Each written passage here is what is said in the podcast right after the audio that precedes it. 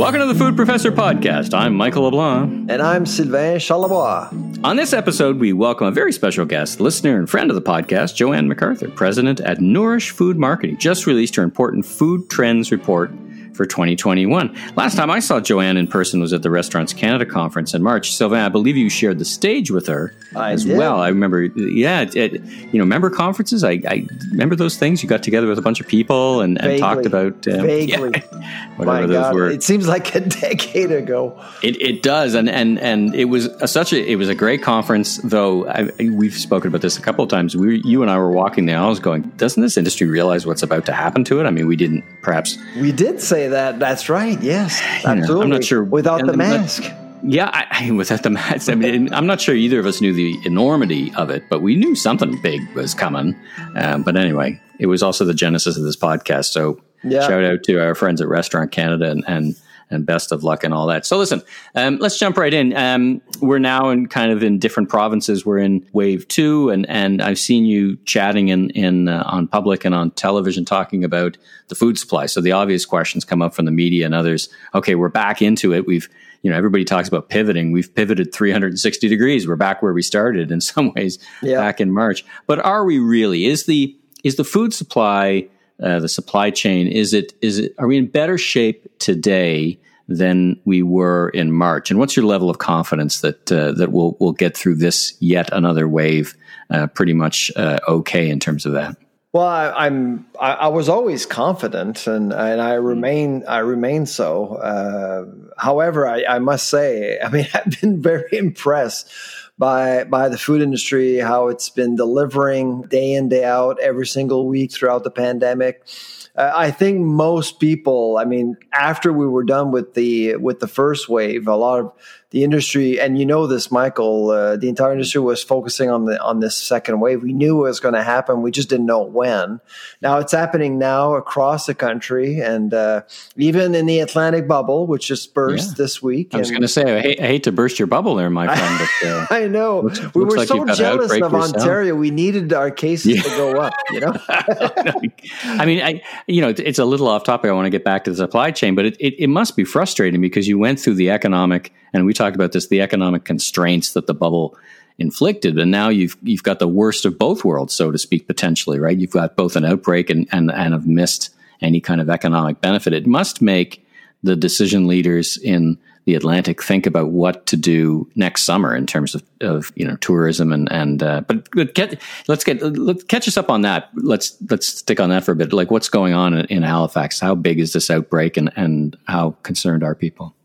Well, people have, have always been concerned, much more so than everywhere else, which is a bit of a paradox. When you actually look at the numbers that we have, people were more concerned about the virus here than elsewhere, even though cases were literally at zero for quite some time. Uh, but you, it does beg the question was the bubble worth it? The Mm, virus knows no border. I mean, basically, I think most experts will say that many of us will get the virus eventually. What public health officials are trying to manage is the pace. And uh, until we get to this prize called the vaccine, Yeah, yeah. uh, I think that's really the one question that most people are, are asking themselves is when can we get a vaccine? And, it's it's I mean we've gone through three weeks now of great news, uh, seeing Mhm, new vaccines. Uh, uh, coming forward with encouraging uh, trial results. The challenge, of course, in Canada is that we've bought a record number of vaccines per capita, but we can't produce any of the vaccines domestically. While, what, meanwhile, in the America, uh, there'll be uh, we'll see six million Americans uh, get vaccinated within the next ten days, and the UK just came out today saying that we they could actually vaccinate everyone by Easter. And so uh, I'm a bit concerned about Canada's position here because really we need a vaccine in order to get back to some sort of normalcy to allow people to travel and feel safe and and uh, so I do hope I do hope that the federal government with, along with provinces will figure out a plan to roll out a vaccine any vaccine really as as quickly as possible. You know, it, has been interesting watching the. I mean, the the record for vaccine development, I think, was four years prior to this. So that's right. I, I was I was reading this great report in the New York Times about uh, and listening to the the what's it called Operation Warp Speed, uh, I was listening to an interview with the with the scientist and and person who's in charge of that, and That's and right. the the funny thing is he had no idea what it meant. Like he wasn't a Star Trek fan at all. He just had. You know, he said, "Do you even know what that means?" He goes, "No, I have no idea what a warp speed is." Um, and, well, it and was what launched they, by the by the Trump administration. That's right. That's Yeah. right. And what it what it did, what I uh, came to understand, is it de-risked the investment from the pharmaceutical companies. So the science continued unabated without, it seems, without taking risks or shortcuts. But what it did is remove any financial risk to it all, which allowed the the process to speed up. That seems to be what's you know what's resulted in a vaccine developed in you know, needless to Such say, a- record yeah. time. I mean, That's it's right. it's and Well- and as you said, like not you know they're reporting ninety percent effectiveness. I mean, and you know that that means theoretically half the population gets it, and and you're almost you know you're more than halfway there, so to speak. That's right. No, absolutely. No, it's it's incredible. So Mm-hmm. I mean, it, I hate to say this, but President Trump was right. He was campaigning. While he was campaigning, he did Mm-hmm. say that that uh, a vaccine will be ready by by Christmas. And that's exactly what's going on with the Warp Mm-hmm. the- Speed project. Uh, you know, listen, the problem with the Trump administration was it, there was so much noise you didn't know what to believe. So even when it's kind of it's a classical problem, right? Like you know, it's the classical boy who cried wolf. Every now and then they were try they were speaking the truth, but you had no idea. That's it was right. also it was also lost in the in the message. I Oh, want to get back to something you you were saying back in supply chain. Uh, actually connected to the virus, and that's domestic manufacturing. So we had some other good news in the past couple of weeks since our last podcast. We had two pretty big announcements. Uh, the one close to my heart is there. It's going to be making more beer in Canada. I think it's Yes. Stella and and Corona. Is uh, Stella your favorite brand, or I, I have to say, brand? well, I have to say the local brands are my favorite brands. So there's a- Okay. a, local brewery here called Amsterdam. We should get them to sponsor the podcast. I think that's a great idea. We should talk about them more. That's right. Um, uh, I, my wife is a big Corona fan. She likes the beverage. I, I, you know, I like all those those beverages, particularly when they're brewed here because they're a little fresher, right? That's right. Um, so that's great news. That'll happen, I think, in London, Ontario, at the big uh, Labatt Brewery. It was funny because the the London Free Press reporter called me a couple of days ago, telling me uh, about the news, and I said, "Oh, I didn't read it. I didn't read about this." Well, you, you you can't because I'm breaking the news. Okay, so because so he did. T- don't tweet about it. Don't say anything until my story comes out. I Promise, promise. But that was an exciting phone call to get. I mean, London, London, Ontario. I got to tell you, I mean, it's becoming this great agri-food hub uh, in processing. It's getting a lot of it. Dr. Oetker uh, invested a few years ago there. Uh, I know Kellogg's ex- exited a few years ago, but there's more money being poured into the region now, and and now we see Corona and Stella Artois being brewed in Canada and in London, Ontario, where there are many ingredients in the region uh, they can get. So it's it's great news for the region for sure. As soon as you create pro food processing job, it's always good for the economy. Well, and and the second announcement was uh, I think it was Kraft Heinz announced that they were going to start making That's Heinz right. ketchup again back in Canada. I think in Quebec. If I In my, in Pointe Claire, Quebec, close. To, so Kraft actually Kraft Heinz. Um, Already operates uh, plants in Montreal. They manufacture the uh, beloved peanut butter and mac and cheese in Montreal, and and now they'll be adding an extra plant. Uh, they're investing, I believe, it's twenty one million dollars to build an extra plant to manufacture the number one ketchup brand in the country, Heinz ketchup. Well, and and for those listeners who may or may not remember, there's a bit of a, a, a buzz around that. Not a good buzz when they pulled out of Leamington and Ontario. They stopped buying That's right. Ontario tomatoes. I switched my brand. I went to French's. Did you? Um, yeah, I switched. I'm my like, goodness. all right, I'm switching out. I, I'm and I continue to use French's to this day. Now, I believe they said for the next two years they're still going to use imported tomatoes, something about contracts or something like that. So I guess A, great news are going to make it here. As you say, any investment in Canada is great news, uh, domestic manufacturing and food. And then B, it'll be greater news uh, when they start sourcing the, uh, the raw material uh, here domestically, right? But, so but honestly, I, I, doubt they mm. will. That's the problem. Mm. So Not they, enough. Is, you don't think there's enough? I don't think so. The the irony of it all, Michael, is that the Quebec government has provided a loan, a guaranteed loan uh, mm. of $2 million to Kraft Heinz to build this plant, guaranteed by Quebec taxpayers. Did you say 2 million? 2 million. Yeah. Doesn't seem like a lot of money. It's not a, a lot, but I mean, it will allow Kraft Heinz to process foreign tomatoes and slap a maple mm. leaf on their bottle. Yeah, so I like that. I mean, that's kind of what's going on now. And they did promise that in three years from now, mm. they'll start to procure uh, tomatoes mm. from from Quebec. But when you look at Quebec and the tomatoes that, that, are being grown in Quebec, they're high quality tomatoes for retail, not for processing. The, right. the tomatoes you need are are uh, are grown out of Leamington, uh, and yeah. so I, I don't know what's the plan there, but they're going to have to increase capacity. And you know this, Michael, when it comes to processing, price is king. So yeah. they'll get to the best price possible. And if the American tomato is cheaper than the tomato grown out of Quebec, they'll still buy from America. They'll, they well, won't. Eh, they won't. They won't necessarily source domestically. I guess it, it is a call out to domestic tomato growers in in Quebec to just shift and, and start growing production tomatoes, maybe. Who knows, right? Well, if they make more money with mm. greenhouses, and the government of Quebec just announced also this week that it, it is going to uh, provide cheaper, clean energy to greenhouse growers, I, I don't see the temptation there. Uh, honestly, mm. probably mm. growers will make more money growing tomatoes or other commodities uh, than and processing because with processing tomatoes you need capacity you need economies of scale you need land lots of land mm-hmm. mm-hmm. and i just don't see it right now in quebec uh, unless of course you have the government coming in and helping out and mm. and and enticing some farmers to get into tomato growing but I, again I, I don't see it right now and in three years from now the current government may not be in power anymore, and we see a different Minister of Agriculture, uh, whom I respect, by the way. André Lamontagne mm. is probably one of the best ag mm. ministers Quebec has had in at least 30 years, I would say. Wow. Yeah, he's very well connected, uh, uh, but I, I, I, I remain skeptical.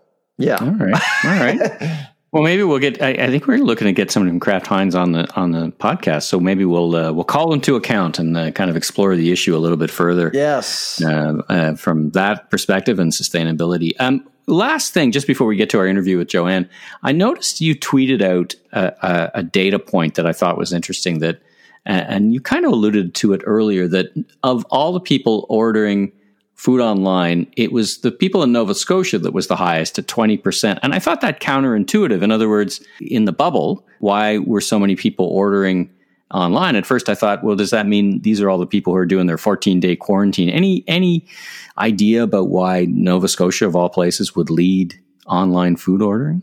Oh well, uh, it's it's uh, it's the bubble. I mean, it, it, the bubble won't necessarily get rid of fear. Fear is an awful thing, right. and it's hard to get rid of. And uh, it's all about perceptions and how you feel. So it, I think it will take some time. But yeah, absolutely. I think the bubble has actually fostered fear, and not the other way around. Unfortunately, because as soon as and I I can feel it right now in the bubble because of the number of cases we're seeing right now, which is quadruple what we were seeing before. It, it's getting people are getting nervous, so they're canceling canceling meetings. They're they're staying home more. Uh, they're very mm. very fearful. So I, I don't think. I, don't think we're going to get to where Alberta is right now, Manitoba, because people are so fearful. But it just doesn't mm. help the economy either. Yeah, yeah, it's not a great not a great situation anywhere. All right. Well, listen, let's let's get uh, Jo-Ann on, and, and we had a great interview chatting about her food trend report. So let's have a listen to that. Jo-Ann, welcome to the Food Professor podcast. How are you doing this afternoon? I'm doing great, Michael. Well, both Sylvain and I know you as industry colleagues. Sylvain, I think you've probably shared a, a stage or 10 with Jo-Ann over the years, yeah? A little. Uh, I've known uh, of Jo-Ann's work for many years, obviously, but I think I've met Jo-Ann only for the first time a few years ago, right? Right. Yeah. Yeah. And then lots of virtual stages as That's well. That's right. Uh, Physical and then virtual. Yeah, absolutely. But uh, yeah, the work that Jo-Ann is doing is is amazing, and so I think it's great that uh, that Jo-Ann was able to make some time to to join us today. It's uh, uh, luck, well planned. We like to say it's well planned, but it's a little bit of both. Uh, that uh, Jo-Ann, you're releasing a great report, your Food Trends 2021 report. Uh, so I want to get into that uh, in, in in detail. But first of all, let, tell us a little bit about yourself and, and who you are and the company you run. for those who may know you less, and so our listeners get to get a sense of what you do.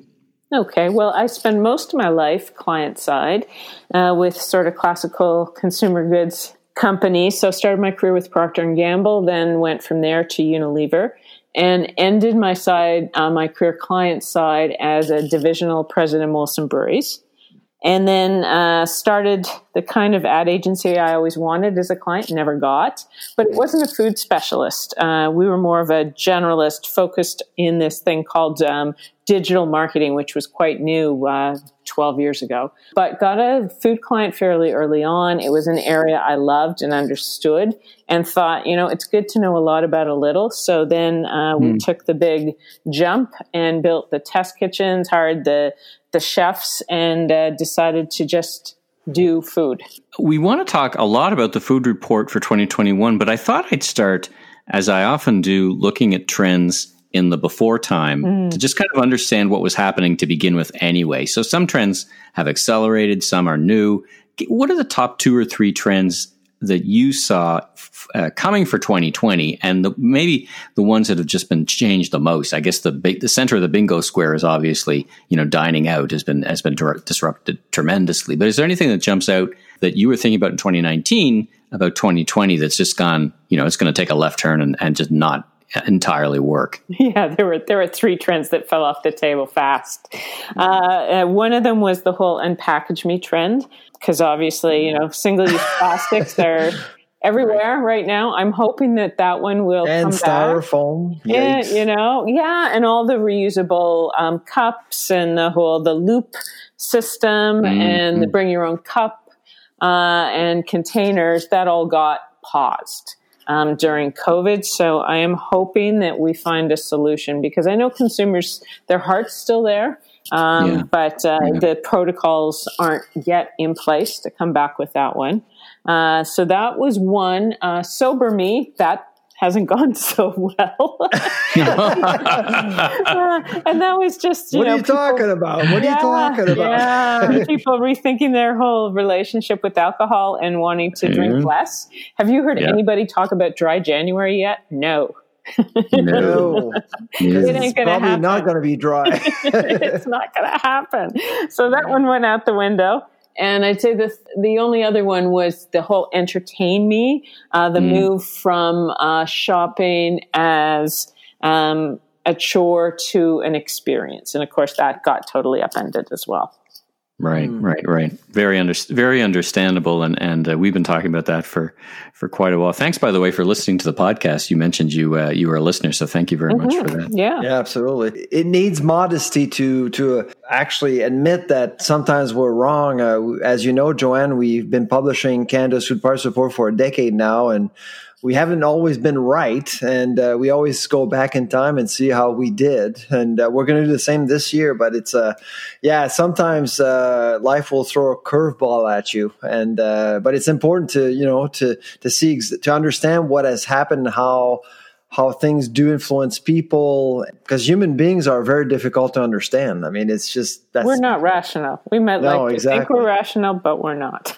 and you're good at something that I'm not. It's it's it's because your work is very much on consumer behavior, on trends, and that's not necessarily what we do. And I, I would argue that your job is way more difficult than than understanding the economics of food. Uh, it's just so unpredictable. the nature of people in stores and restaurants is so so unpredictable. I, I'd, I'd like to know more about why you started a report because i mean it's it's a lot of work uh, there's a lot of thinking that, that that's involved why did you start a report and uh, what's behind the report itself yeah, so this is our fifth year, I think.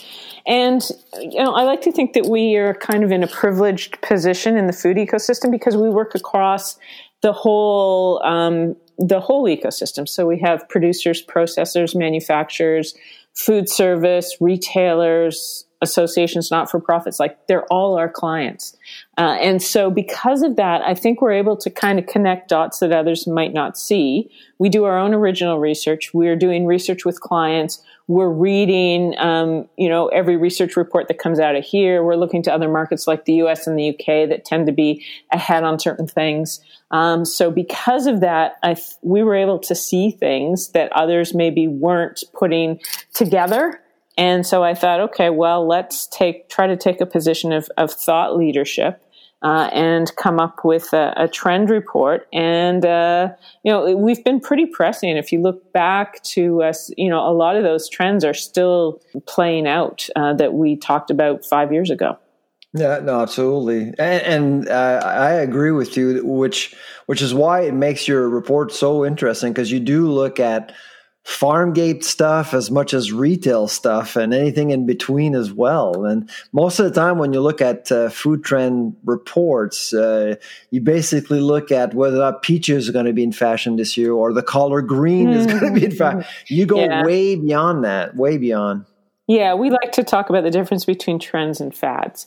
Um, yeah, exactly. And yeah, yeah. And so trends are, are societal shifts and uh, boy, uh, we had we had more than a shift this year. We had an earthquake. oh yeah. Uh, so we've read your report. Uh, thank you for sharing in advance. By the way, I know it's out now, but uh, we actually were able to read it before it got released. So thank you so much for that.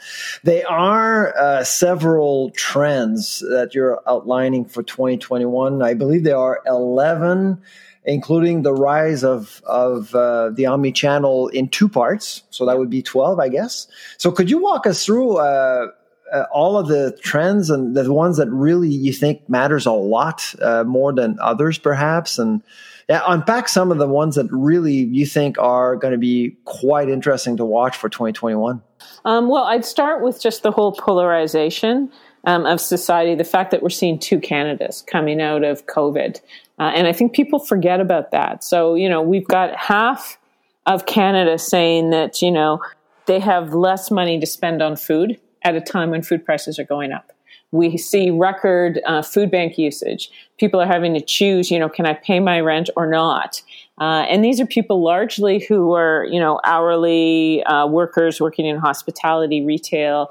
Um, but on the other side, you've got, you know, those of us who kept our jobs during this time we actually have more discretionary income than ever because we can't spend it on those fine dining experiences, those vacations. Um, our expenses have gone down as well. We're not commuting as much. We're not, you know, buying that designer suit um, so yeah. you know the dry cleaning bills, even like everything's the trip down. to Cancun, right?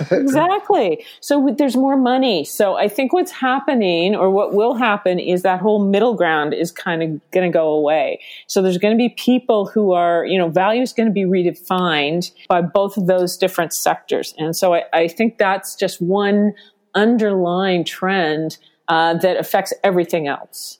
Yeah, no, I, I agree with you absolutely. The fiscal play in 2021 is probably also going to be an issue. We haven't talked much about that because we haven't seen the federal budget, but I think most analysts agree that taxes are going up. So this this disposable income amount is likely to shrink a little bit more for most of us. And so, again, putting more financial pressures on households and, and consumers uh, in 2021 and beyond.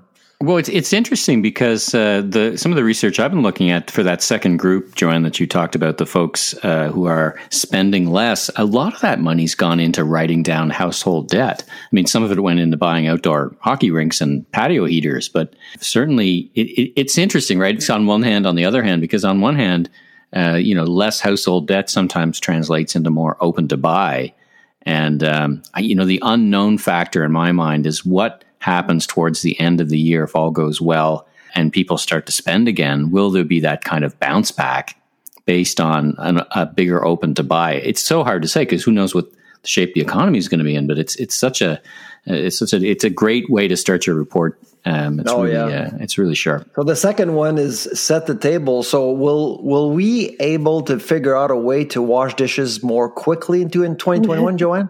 Please tell me yes.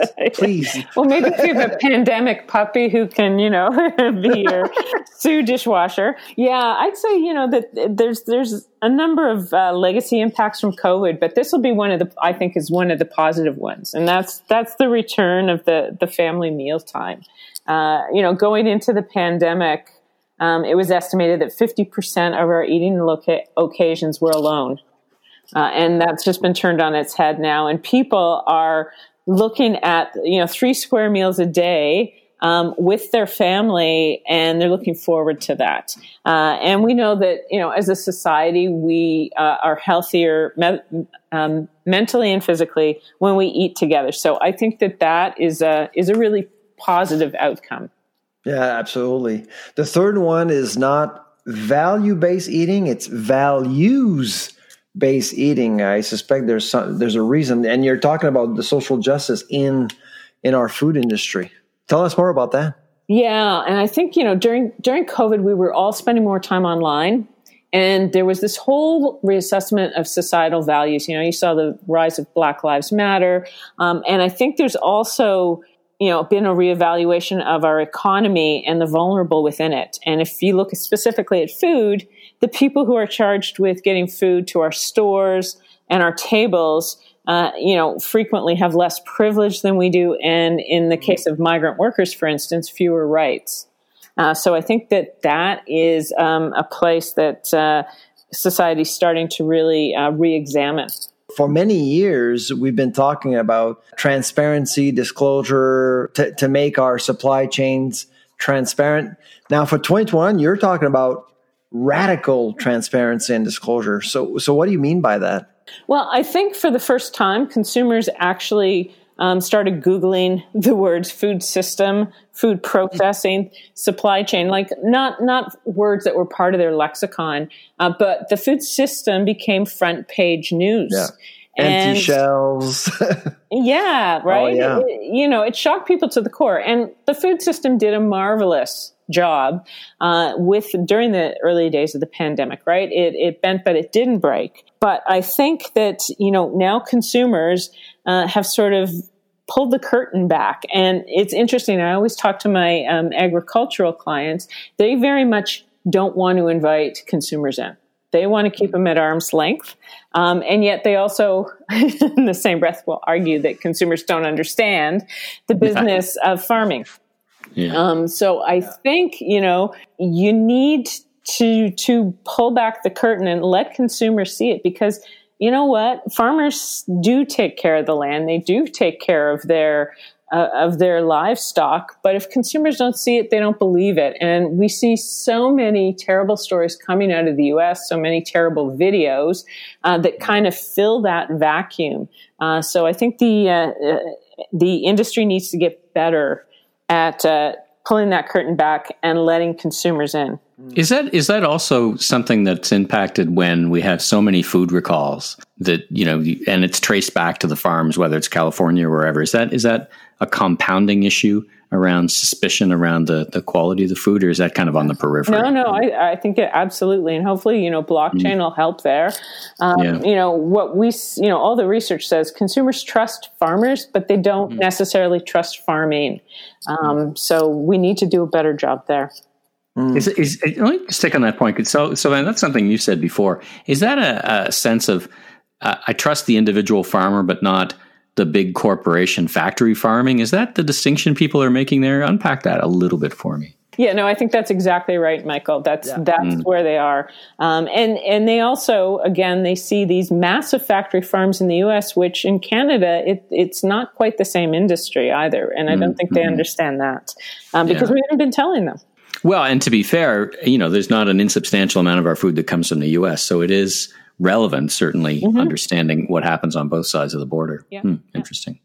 and people are i mean individualizing the supply chain by putting a face on uh, a system is is one thing but people do question the system uh, without putting a face on it and that's why farmers tend to be respected Uh, but people are do question uh, the industrialized model uh, behind agriculture. And so, I mean, yesterday there was a report saying that uh, seventy percent of farmland around the world is controlled by one percent of mm. farmers, and and it did it did get a lot of attention, and it, and I think it points to the system itself, the architecture of the system itself. And Jo-Ann, is that where you and I first met? Actually, you I interviewed you for the Forest Retail podcast. We were talking about um, uh, a certification program for eggs, like the food, the, the, yeah, the egg check program. Yeah. yeah, is is that a, a part of this? Is that part of the solution that people can look for reliable indicators on the packaging that says it meets some kind of standard? I mean, it's funny because Peter Van Stock last week said the last thing I want any of my consumers is having to worry about what's on the label. I do that for you. You subscribe to my service because you trust that I take care of all that. But is is this certification part of the answer for that? Yeah, I think absolutely. Of course, how many certifications can you have, especially on the front panel? So, you know, right, I always right, say right. to clients, it's much better to show than tell.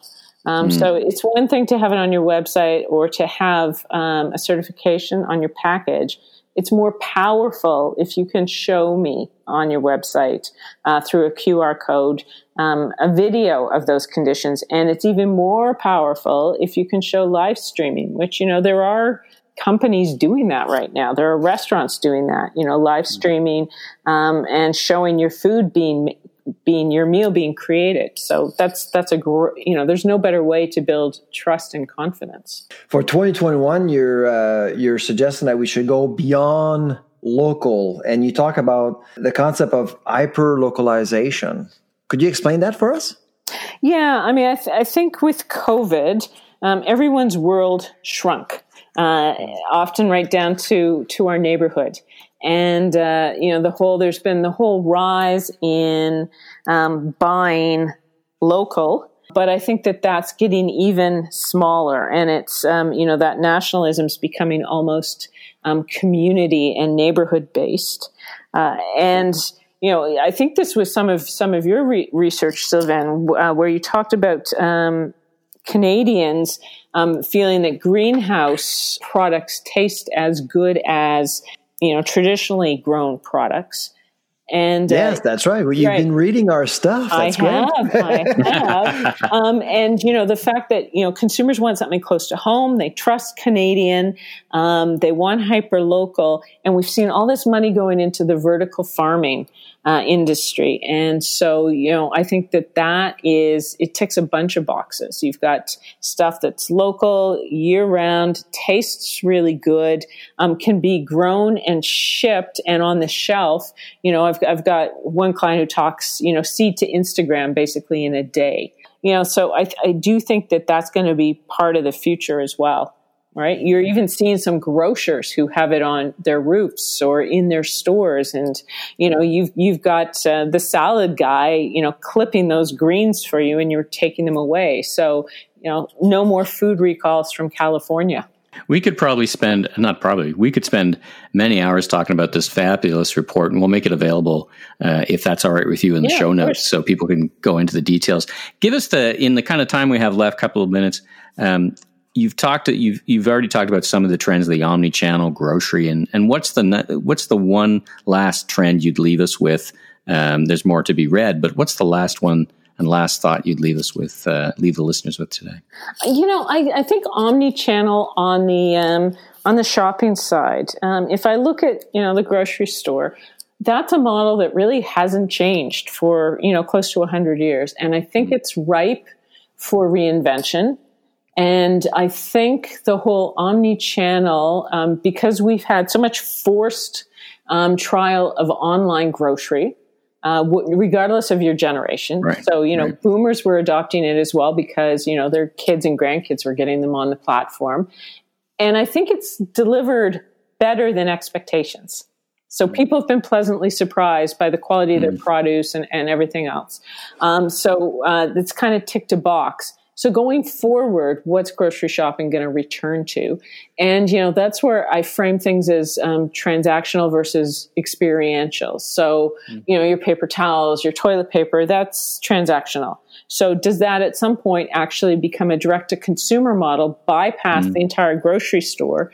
And then grocery stores become places that are more for inspiration and more solutions based shopping.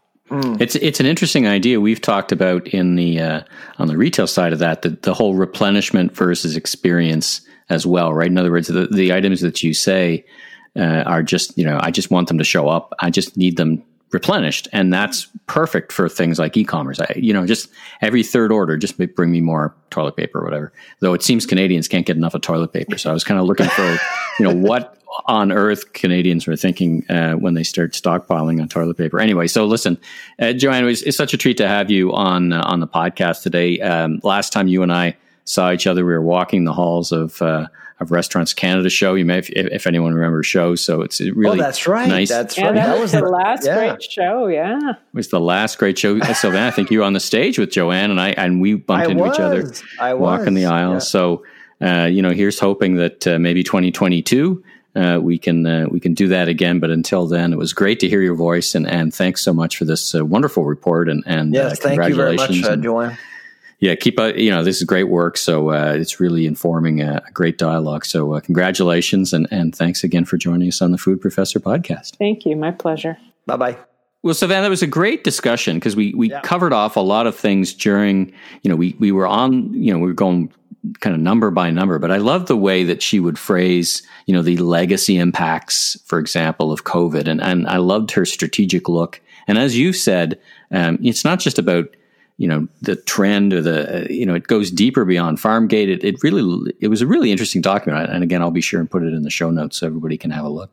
No, yeah, no, absolutely. I, I, re, I, I always, I've always enjoyed her approach her mm. rational approach, her systemic approach to food. Mm. It's not just about the consumer. Uh, she looks at issues like social justice and uh, and she really uh, gets rid of of many. Uh, she unpeels the onion mm. the societal onion. She looks at um, how food is being socialized. She'll look at context. She'll look at farm gate issues. She'll look at supply chain issues, and uh, it's it's it's always great. Uh, her report is always a great read, and I'm always learning something. So yeah, and it was a great talk, and I I, mm. I was I I'm really really I'm thankful that she was able to join us today. Yeah, it was very fortunate. So thanks again to Jo-Ann. Um, speaking of reports, so you've got your big report, Canada's Food Price Report 21 coming 2021 coming out on the 8th. Now we've talked about it on the podcast about how comprehensive the I mean you start you work on it for many many months. Um, now that you're kind of towards the end, I'm sure it's in it's in, in its final throws. Uh, any observations? I mean, one of the things you were we were talking about is you know how do you build an AI model that anticipates such dramatic changes that COVID has wrought on the food system. But what's been your experience in, in writing the report this year? What's What's interesting? I mean, it is going to be the COVID report. Obviously, uh, it it reminded us of uh, of 2016 when we uh, called our report the Trump report when he was elected. You remember four years ago, everyone was going, "Oh my God, now what? Like, what are we going to do with that?" It, it, had the same feeling, but of course, uh, we don't know where the end is going to be. The interesting thing about uh, about the report this year is that really, I mean, COVID is just one of many factors. There are several factors we need mm. to consider economically, socially. Uh, of course, our focus is very much about the economics of food, and yeah. most of the metrics we look at that we embed in our models uh, are very much uh, economic. It's just it's getting complicated out there, which is why this year we've decided to partner with two other universities, the University of mm. Saskatchewan and the University of British Columbia. So we're we are going national. So we have four universities working uh, mm. on this report from from now on. So uh, yeah, it'll be. It, it, was a lot of work. We actually the draft is being worked on right now, and uh, mm-hmm. so the release is on December eighth. And it, that day is that week is always an exciting week because people you get people to think about the relationship with food, what's going to happen next year. And and and whenever we predict something over the last decade, our accuracy rate is actually almost at eighty percent. I remember we, we I interviewed you about that in Montreal for uh, the Voice of Retail, and, and we were, I was admiring oh, how did. close. That's right. Yeah. that how close to the pin you were. It was just phenomenal. Really. Last I mean, last year was incredible. We actually missed our target by twenty six dollars. yeah. Out of twelve thousand six hundred sixty-seven dollars, we missed the target by twenty-six dollars. Well, Will you, this- will you do that again? Like, are you going to look back at 2020? And, we and- always do. That's why when we spoke to Jo-Ann, uh, it's it's always wonderful to see someone go back in time and assess how they did the year before. Uh, we always do that. We we are university institutions. We're here to learn. We're here to learn how to do, get better. So we have to learn from our mistakes, and and every year we change something uh, about our methodology. So our approach is very different from one year to the next. This year we actually had uh, three models feeding our conversations are, uh, about prices, about trends, about the future of food. And uh, I believe we have 29 co authors, 29 academics on this one. So good luck getting con- some consensus. I was going to say, joke about herding cats comes to mind. um, Exactly. but yeah, I mean, uh, we uh, people are, who are part of the project are fantastic people. I mean, they're just fantastic, and they understand that this is just this is not a peer reviewed journal article. This is this is to be consumed by millions of people. Uh, typically. Uh, every year, the market outreach for Canada's Food Price Report exceeds 100 million people. wow. So it, it does get a lot of attention, uh, not only uh, nationally but internationally as well. I wanted, and, and that comes out on the 8th. Our next podcast is on the 9th, so the timing is perfect. Uh, so we'll do a nice deep dive into the, uh, into the results in our next episode. Now, I wanted to end on a high note. We haven't talked about weed lately. There's We lots have of not. deals, No. you know, lots of deals happening. High Tide has bought Meta, making it the largest retailer. Fire and Flower bought Friendly Stranger. The, the spaced out race, so to speak, has been replaced by a race for scale. Any any thoughts? I mean, we haven't talked about retail cannabis in, in quite a while. Uh, it's gone from essential, or illicit to essential, and and uh, any any observations that you've had lately in the in the retail cannabis or even the in the growing space? I'd say, I mean, it's top of mind? not, it hasn't been uh, top in mind, to be honest, uh, over the Mhm. last while. Because, of course, I'm a food researcher, so I look at edibles mainly. And on the edibles front, it's been pretty boring, to be honest. And, and of course, everyone is focused on the pandemic, the virus, but also, as Jo-Ann mentioned, alcohol. I mean, it's, Well, cannabis consumption's gone up as well. Um, I know. the- it's hard to measure though, because of course it's gone up organically, so to speak, in legal retail cannabis. So it's a hard right. market to kind of grab your eye, grab grab a, a note. But the the my intuition is uh, alcohol. I mean, is you're not going out to restaurants, so you're consuming more at home. And I think cannabis is the same way. And, and the good news is, I mean, I keep a bit of a closer eye on it. Is more and more manufacturers are bringing out better and better beverages, um, and edible seems to to have settled down into some good quality. I know the retailers I speak to are happy with the quality of the product. You know, they have some wants and needs around variety and pricing and all that stuff. But so far, so good. I think for those who uh, who imbibe in such things.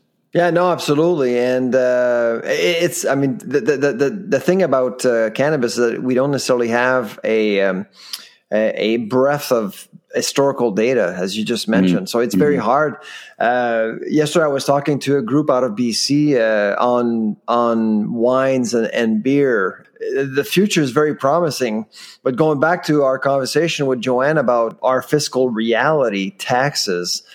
My goodness, if there is one place, uh, I suspect that governments will be desperate for revenues, and the one place they'll probably hit is is alcohol and cannabis. I I, I seriously doubt they they they'll they'll give they'll provide immunity to to those categories because there's lots of movements that there's lots of movement there, and uh, it'll be very attractive for governments to tax alcohol and cannabis more in the new year as a result of of record deficits across the board. Well, I, I, you know, I'd get on my soapbox and say uh, to the provinces that have not, so not including Alberta, just open up more licenses. I mean, get the tax revenue, be a tax farmer, take that volume away from the black market. I mean, I where I live in uh, Mississauga, you, you still can't open a retail cannabis store. It's ridiculous. Yeah, uh, that's right. Y- yet at the same time, there, you know, the mayor is crying for tax dollars and, and all the things you say. Is, well, I got a solution for you. You have lots of responsible operators who can run a great business and, and allow those tax dollars. You don't even have to tax them more. Just give more licenses. exactly. anyway. Exactly. The, so the, the, the, alcoholic uh, mm. situation, uh, selling alcoholic beverages mm. for governments is, is is always a good thing when it comes to generating revenues. The problem that that most governments have now is that most of the sales are coming from in-store sales. To generate more sales in stores, like at the LCBO, for example, in Ontario, SAQ, is more costly to uh, crown corporations versus restaurants. Restaurants you just sell a bottle of wine for 20 bucks and you get 20 bucks. You don't have any overhead to pay, salaries to pay. You just get your money from the restaurateur. So to generate a billion dollars worth of revenues, it's costing more for the LCBO, NSAQ, and here the NSLC to generate just because you need to operate uh, stores across the board to to sell alcohol. That's that's the challenge. That's why they always prefer to sell alcohol to restaurateurs because margins are much, much, much higher, and they're not getting that mm. right now. Well, it'll be interesting to see what happens in Ontario. We kind of can end on this note that the uh, you know one of the benefits of um, what a Jo-Ann called legacy is is the Ontario government opened up for direct to consumer shipping. So I get all my wine shipped from the Niagara region to my doorstep like overnight. Wow! Um, and I get you know I get a case of wine as long as you order a dozen from some great wineries uh, Thirteenth Street and and uh, and Pelee. They deliver the wine to my doorstep. Same with my beer. I get my deliver my beer delivered That's to my great. doorstep. There is no way that I'm going back to buying any other way. I mean, why would I? like I order oh, online, yeah. it shows up at the door. I give them a friendly wave. Um, so there, there's options, right? I mean, it's uh, and I know in in Nova Scotia, there's the combination. It's one of the provinces we are allowed to sell both uh, alcohol and cannabis together um, in in some way, shape, or another. So anyway, the, we, I would encourage the, our politicians to be creative uh, and not. Uh, yeah, not you have to think about tax, partnerships right? and yeah, joint yeah. ventures. You got that Absolutely. one? Joint ventures. Joint I missed that one actually. good one. Good one. There you go. It's always great to have trucks on the highway. oh, come on. Let's not get into the weeds about this issue yeah. too deeply. All right, uh, listen, it must be listen. Friday. No, it isn't. Yeah. Oh. I've lost track of the days. Um, well, this is the um, first time we've been recording in the afternoon. Most of the time it's in the morning. True. Maybe we should do that in the afternoon. That's true. I've had my ninth awake. cup of coffee or something. Yeah, that's right. My ninth, my ninth espresso. Uh, well, listen, another great episode. Uh, let's let's uh, let's leave it there and and uh, say if you liked what you heard, you can subscribe on Apple, iTunes. Spotify, your favorite podcast platform. Please rate and review. Be sure to recommend to a friend or colleague in the grocery, food service, or restaurant industry. I'm Michael LeBlanc, producer and host of the Voice of Retail podcast and a bunch of other stuff. And I'm Sylvain Charlebois. Sylvain, have a safe week. I uh, hope everything goes well uh, inside the bubble, and I look forward to talking to you next episode and all about the Food Price Report 2021. All right. Take care, Michael.